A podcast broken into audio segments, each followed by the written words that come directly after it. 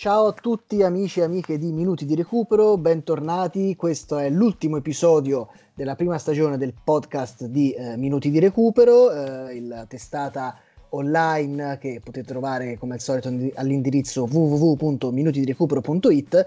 Eh, il sesto episodio appunto che concluderà eh, questo percorso iniziato un paio di mesi fa. Abbiamo eh, parlato di, di tanti aspetti che andavano oltre il semplice campo, oltre il calciomercato, oltre anche eh, forse tutte quelle polemiche che tante volte leggiamo anche su minuti di recupero ovviamente eh, in settimana, eh, anche se oggi in realtà vorrei proporre ai nostri ascoltatori un, un tema un po' diverso che eh, si avvicina, se vogliamo, un pochino di più eh, al campo, cosa che per noi, come ben sapete, eh, non è non è usuale, eh, ovvero parlare eh, dei parametri zero che eh, sono un caso de- de- negli ultimi anni diventato abbastanza importante nel, nel calcio, ma eh, non solo, proprio nel calcio mercato eh, stesso. E ho deciso di farlo con eh, Simone Manarino, che già conoscete, e una new entry che è invece Massimiliano Trevisan. Ciao ragazzi.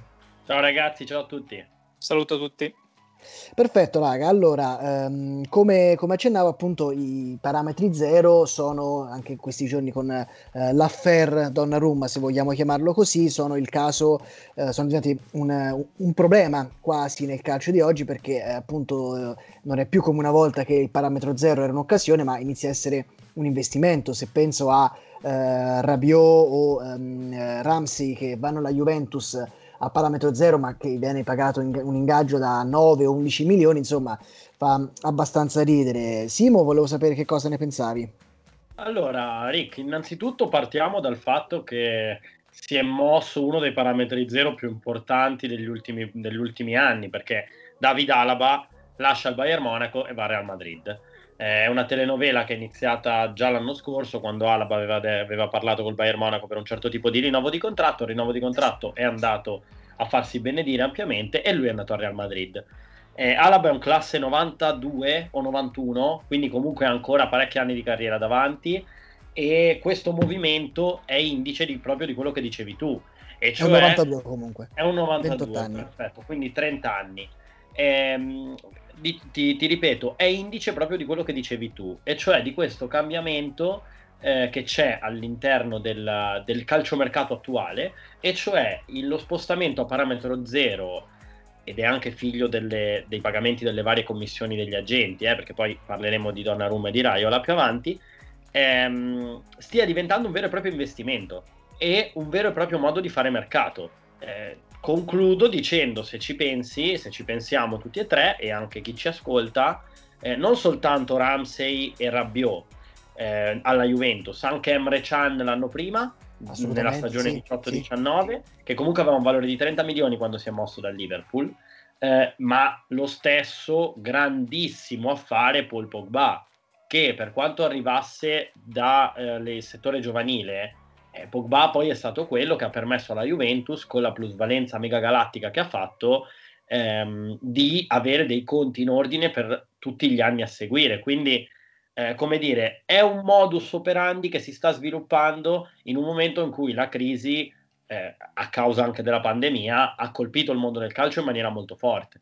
Sì, poi chiaramente tu hai citato il caso di Pogba, Pogba è, è un, è un uh, parametro zero uh, de facto perché comunque in realtà è stata pagata una, una certa cifra, però uh, considerando il, il, valore poi del giocatore e l'impatto sui conti della, della, Juventus, cioè 500.000 euro se non sbaglio, sì, ehm, in quell'estate... Cioè... Come? 975.000 euro sono. Sì, però un, ci sono, esatto, adesso vengono pagati i calciatori delle giovanili 1, 2, 3, 4 milioni, quindi insomma eh, può, può, quasi considerarsi addirittura un parametro zero.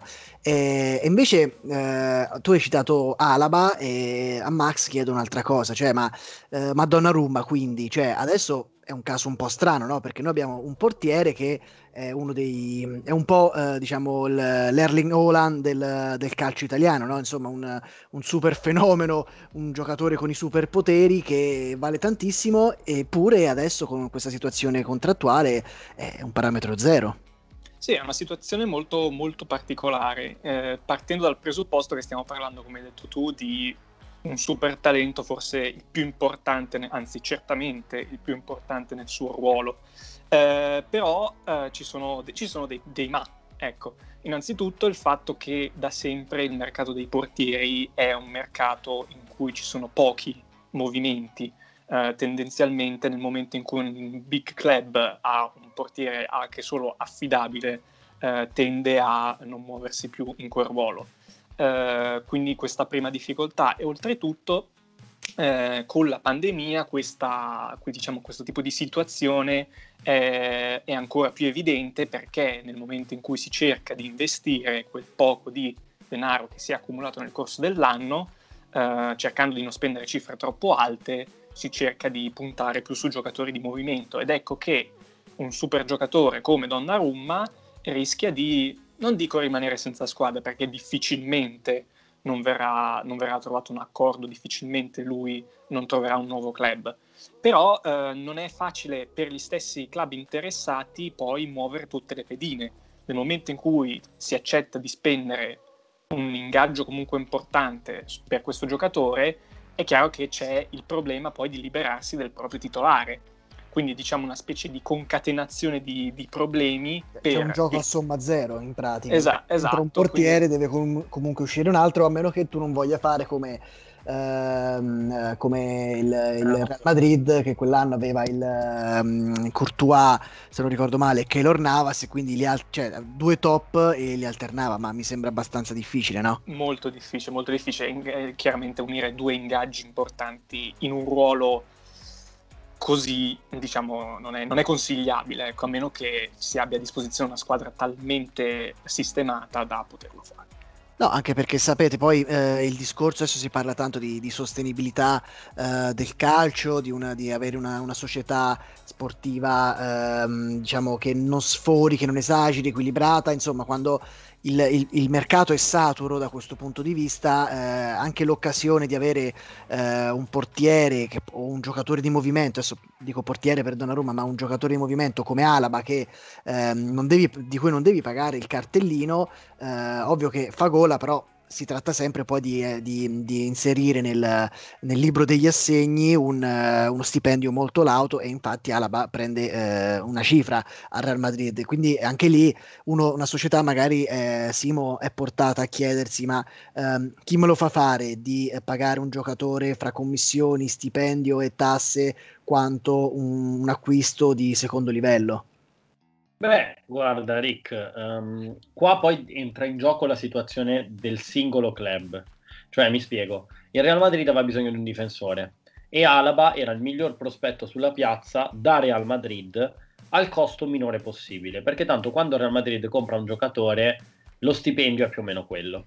Cioè eh, è stato bravissimo Florentino Perez a dividere per fasce tutto il monte ingaggi del, del, Real Madrid, ma comunque sotto i 5, 8, 10 milioni è difficile che si, si vada. Solo Lucas Vasquez eh, era sotto, tant'è che eh, molto probabilmente non rinnoverà. Io ti dico, eh, prendiamo in analisi la situazione Barcellona di quest'anno. Una squadra che negli ultimi 4 anni ha speso malissimo, ma ha speso tantissimo, perché comunque tra Griezmann, Coutinho, Dembélé eh, Bray Wyatt stesso e tutta la marea di giocatori che poi ha comprato, guarda Arthur, che, che, poi è andato alla Juventus per fare plusvalenza con Pjanic, hanno fatto qualcosa che, vabbè, non ne parliamo nemmeno. Comunque hanno speso malissimo quest'anno per cercare di convincere Messi a rimanere e ricostruire una squadra in un certo modo, si stanno muovendo solo sui parametri zero, tant'è che si parla di Donnarumma, cosa che a parer mio poi non si concretizzerà, ma questo è un altro discorso, eh, hanno preso Eric Garcia, hanno preso Aguero, si parla molto di Vainaldum, si parla molto anche di Depay. Eh, diciamo che eh, sì, Vainaldum dicono lo debbano praticamente ufficializzare a breve, è quasi fatta. Ecco, appunto, appunto. Quindi a quel punto tu che cosa hai comprato? Hai comprato, ipotizziamo che ci vada anche Donnarumma, cosa che ripeto non penso. Hai preso un altro portiere e qua poi entra in gioco tutta la questione che ha detto Max benissimo sul fatto che tu hai due grandi portieri a quel punto e sei sicuro di dare quelle cifre a due portieri di questo livello? Perché esatto, perché non, sco- non, non, tralasciamo il fatto che questi portieri poi, cioè quando parli di un portiere top vuol dire anche uno stipendio top, quindi eh anche certo. lì pagare 10-12 milioni per due portieri, insomma. Eh, perché comunque Donnarumma ne chiede 6, 8, 10, quanti ne chiede, Ter Stegen non ne prende tanti di meno, ne prende 7,5 al Barcellona, quindi non è che stiamo parlando di chissà quali cifre differenti. Comunque, al di là di questo, pre- pre- prenderesti un portiere, un centrale di difesa che al Barcellona serve da 5 anni, un centrocampista per completare il centrocampo con De Jong e Pedri, contando che comunque Busquets sta in panchina e Pjanic non si capisce che fine farà. E eh, la... Pu- Scusa, mi permetto di aggiungere che c'è Ricky Puig che è un gran calciatore. Questo, eh, questo magari sottolineiamo. No, basta che siluriamo Koeman, perché il problema di Puig è, è Koeman. Comunque lasciamo perdere perché sennò poi mi infervoro. Eh, e dicevo, poi hanno preso l'attaccante che l'anno scorso hanno pensato bellamente di, poter, di, di poterne fare a meno perché hanno lasciato andare Suarez a costo praticamente zero all'Atletico Madrid e l'Atletico Madrid poi ci ha vinto benissimo la Liga, hanno preso Aguero che oltre a dover far stare buono Messi, cioè ti abbiamo preso l'amico, non te ne andare, serve per capitalizzare la marea di occasioni che il Barcellona c- costruisce dai tempi di Guardiola in avanti. Quindi, ti ripeto, secondo me dipende molto dalla situazione della squadra. La Juventus ci ha fatto le sue fortune soprattutto a livello numerico. Eh, il Barcellona adesso si sta ricostruendo in questa maniera perché comunque soldi per investire in un certo modo a livello quantitativo non ne aveva. Però guarda una squadra come l'Inter eh, di, dell'estate in cui è arrivato Lukaku, dell'estate in cui è arrivato Conte. Eh, hanno preso sì De Vrij l'anno prima dalla Lazio, una volta rientrati in Champions League a costo zero, risparmiando 40 milioni. Però poi il resto dei giocatori sono stati acquistati. Penso a Barella, no? Un giocatore che se sono andati dal Cagliari con i contanti gli hanno detto tu prendi e vieni. Quindi, sì, ma anche secondo... Hakimi. Sì, anche Hakimi. Che cioè, poi, tutti vabbè, i migliori in pratica sono stati sì. presi in questo modo. Bravissimo. Quindi, secondo me, dipende molto dalla situazione della squadra. Cioè, se la squadra ha la disponibilità economica per, può anche fare a meno di buttarsi su questo tipo di mercato. Anche perché questo tipo di mercato necessita un grande appeal o di stipendio l'auto che tu elargisci al giocatore, pensiamo a, Ramsey che va alla Juventus senza giocare più di 20 partite, ci va perché la Juve gli ha dato uno stipendio che non gli avrebbe dato nessuno. Oppure devi avere una pilla a livello di squadra, pensiamo al Real Madrid, in termini di programmazione di possibili vittorie che eh, tantissime squadre non hanno. Eh, cioè, alla fine Alaba va al Real Madrid perché è il Real Madrid, se no non, sare- non penso che Alaba sarebbe andato tranquillamente, cosa ne so, al Venezia a costo zero, capito? Anche a parità di stipendio. No, anche considerando, cioè tenendo conto anzi del fatto che, che Alaba è uno a cui piace la bella vita, i bei vestiti, certo, certo. se andate a vedere il suo profilo Instagram e così, insomma, abbiamo dei dubbi sul fatto che sarebbe potuto andare al Venezia o alla Fiorentina.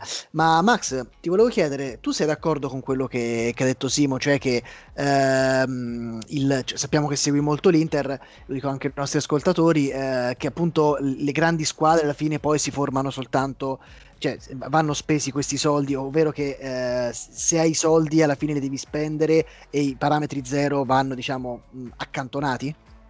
Uh, non necessariamente, eh, diciamo che nel basket, eh, oltre al quintetto titolare, si, si definisce quel, quel, gruppo di giocatori che subentrano, che danno il loro supporto, appunto supporting cast, e questo ha, ha un'importanza, soprattutto perché eh, tendenzialmente i giocatori che sfuggono a parametro zero sono giocatori, fatta eccezione per pochi casi, come si diceva prima Pogba, sono giocatori di grande esperienza e nel caso dell'Inter questo è successo evidente, a parte eh, diciamo, l'11 titolare in cui eh, adesso andando a memoria solo De Frey è andato via a costo zero, a parametro zero, tutto il resto della rosa è andato via, eh, si è unito diciamo all'Inter. Oh, scusa, a, forse. Ashley Young? For- sì, Ashley, Ashley Young in realtà non è andato via a parametro zero perché era stato acquistato a gennaio e non mi ricordo se il suo contratto fosse già in scadenza allora, quindi stiamo parlando del gennaio scorso e quindi scadenza 2020, eh, ma è stato pagato una piccola C, un piccolo indennizzo diciamo per liberarsi sì. prima, però è un tipo di acquisto eh, simile.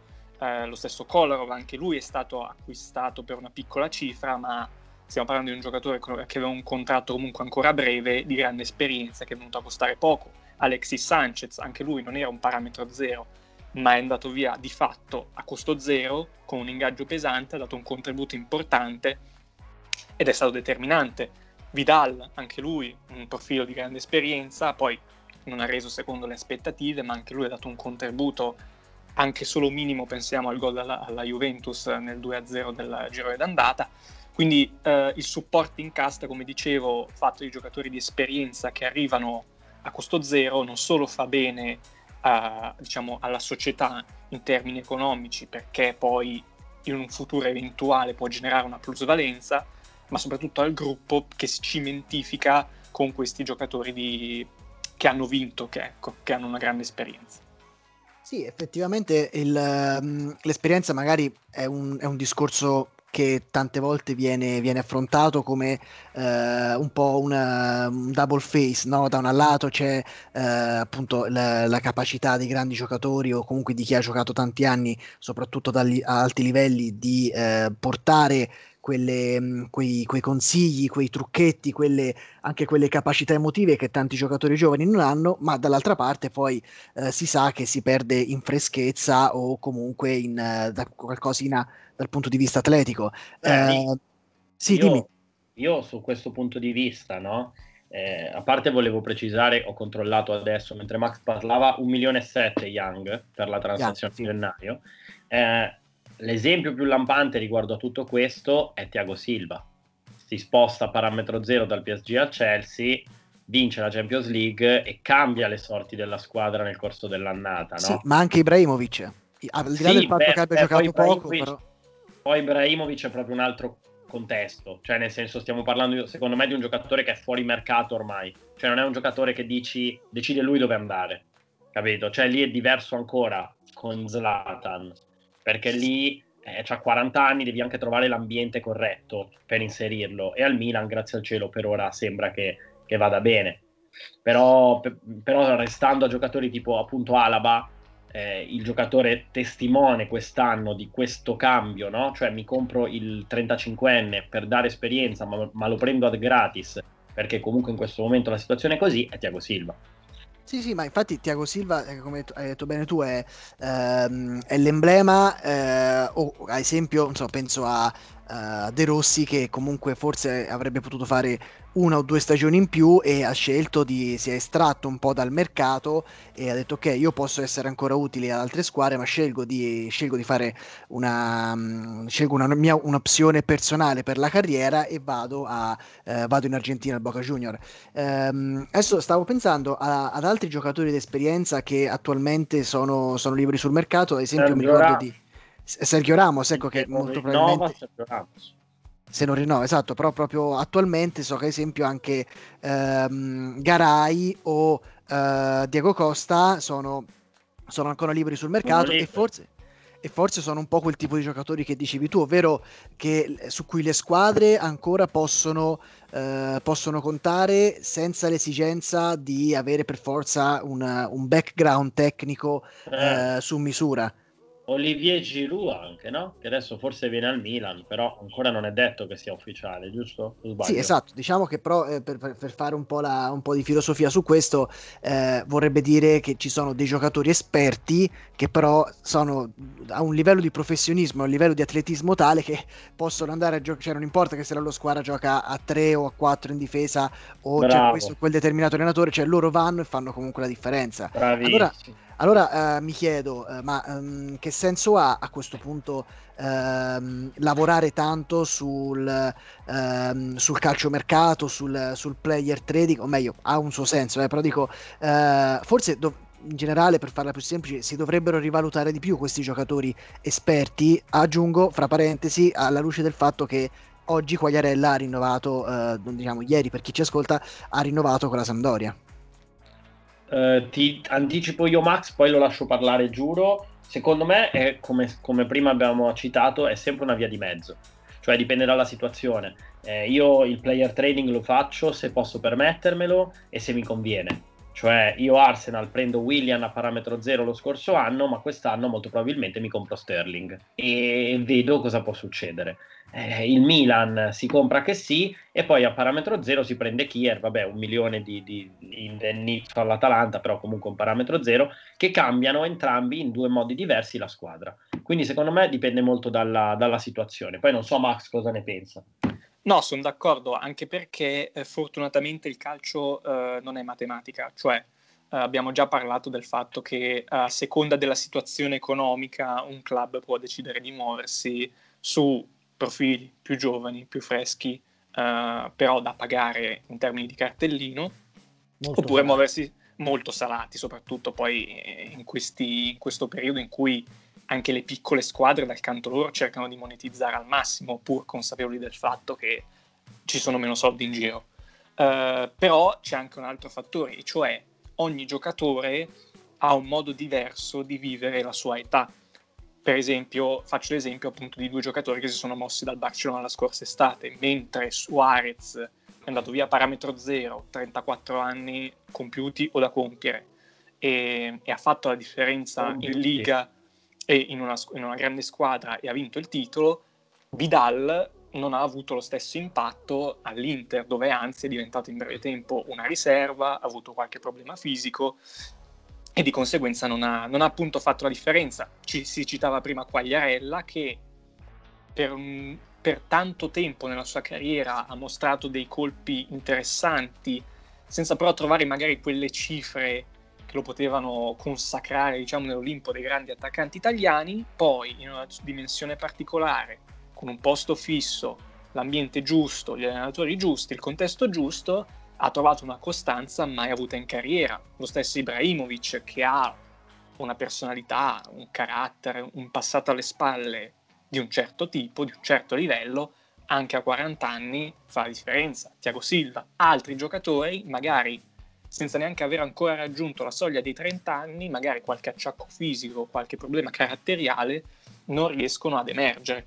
Quindi c'è anche lì eh, da distinguere caso a caso, da giocatore a giocatore. Per fortuna non c'è eh, come dire, una regola matematica che ti dice che oltrepassati i 32, 33, 34 anni non sei più utilizzabile.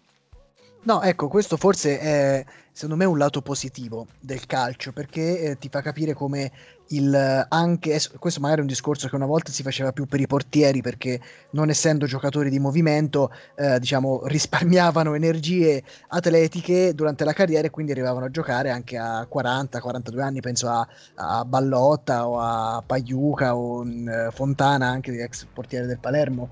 E, insomma quindi ci sta che un portiere effettivamente eh, eh, possa, eh, possa giocare fino a 40 anni però penso che 10 anni fa figurarsi eh, Ibrahimovic che fino a 40 anni non dico che eh, giochi a calcio perché poi ci sono eh, calciatori che eh, finiscono la carriera anche magari in Serie B o in Serie C e, e fanno anche discretamente. Adesso il, il, primo caso che mi viene in mente è Pazzini che ha scelto di, di chiudere la carriera con l'Elas Verona.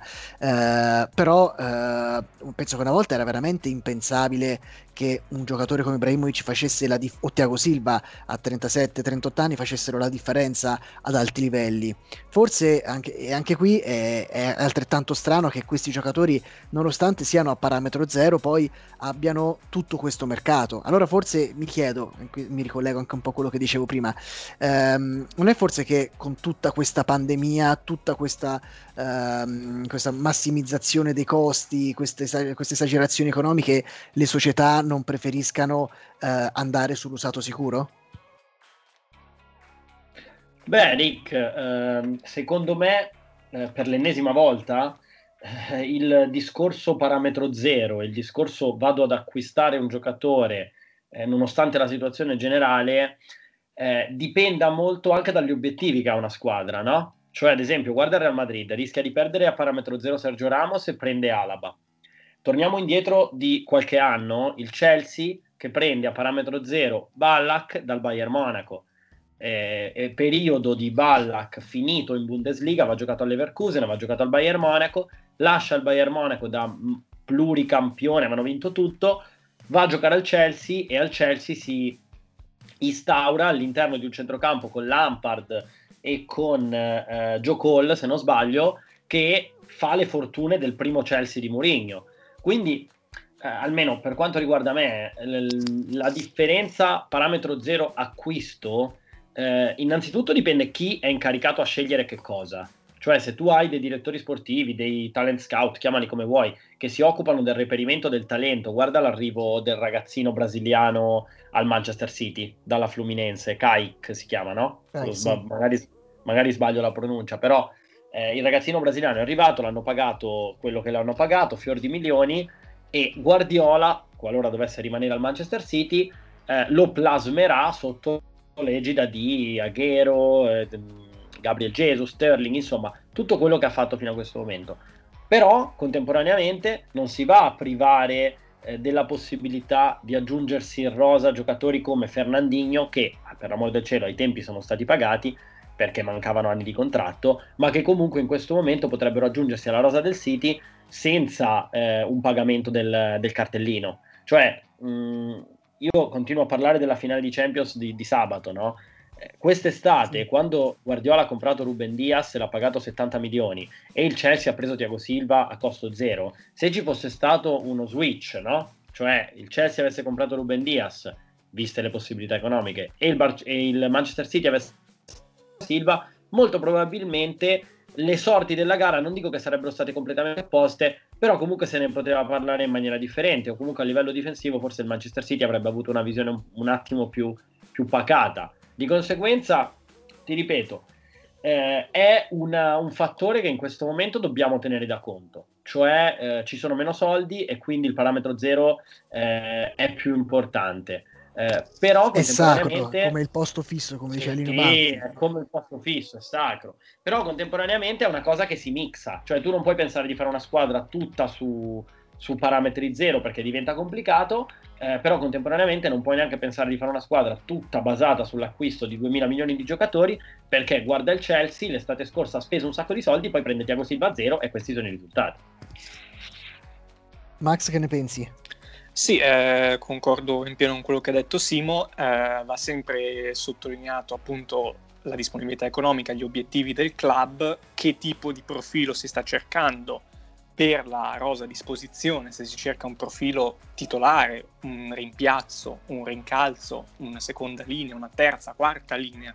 E poi bisogna sempre insomma ricordare che per ogni parametro zero che si libera c'è un ingaggio pesante da, chiaramente da fornire, perché nel momento in cui un giocatore non ha più un contratto, fa gola a più, a più club, può scegliere dove andare, quindi per quanto si tratti di un costo di cartellino che non c'è, c'è un costo di ingaggio che può, che può anche andare a pesare potenzialmente di più, soprattutto nel caso di un giocatore che magari non, poi non va a rendere per qualsiasi motivo, perché non si trova nell'ambiente, perché non ha spazio o perché semplicemente avanti con l'età. È chiaro che, come si diceva, la pandemia ha mh, posto una lente di ingrandimento su questo tipo di mercato, cioè le società in un modo o nell'altro ancora di più di prima devono fare i conti con eh, il mercato dei parametri zero, sia in entrata che in uscita per liberarsi magari di un ingaggio al momento insostenibile di un giocatore non indispensabile.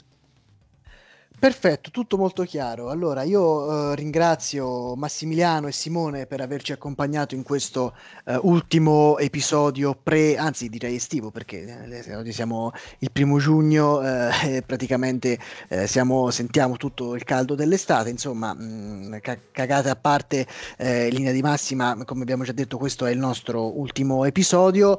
vediamo se magari riusciamo a organizzare un bel, una bella chiacchierata anche per per gli europei così da, da tenerci freschi, ma eh, non vi preoccupate che durante gli europei minuti di recupero eh, non si farà mancare.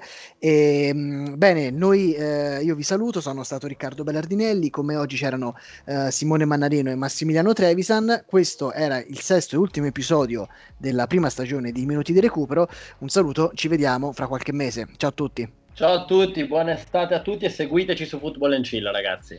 Saluto a tutti, buona estate e buoni europei.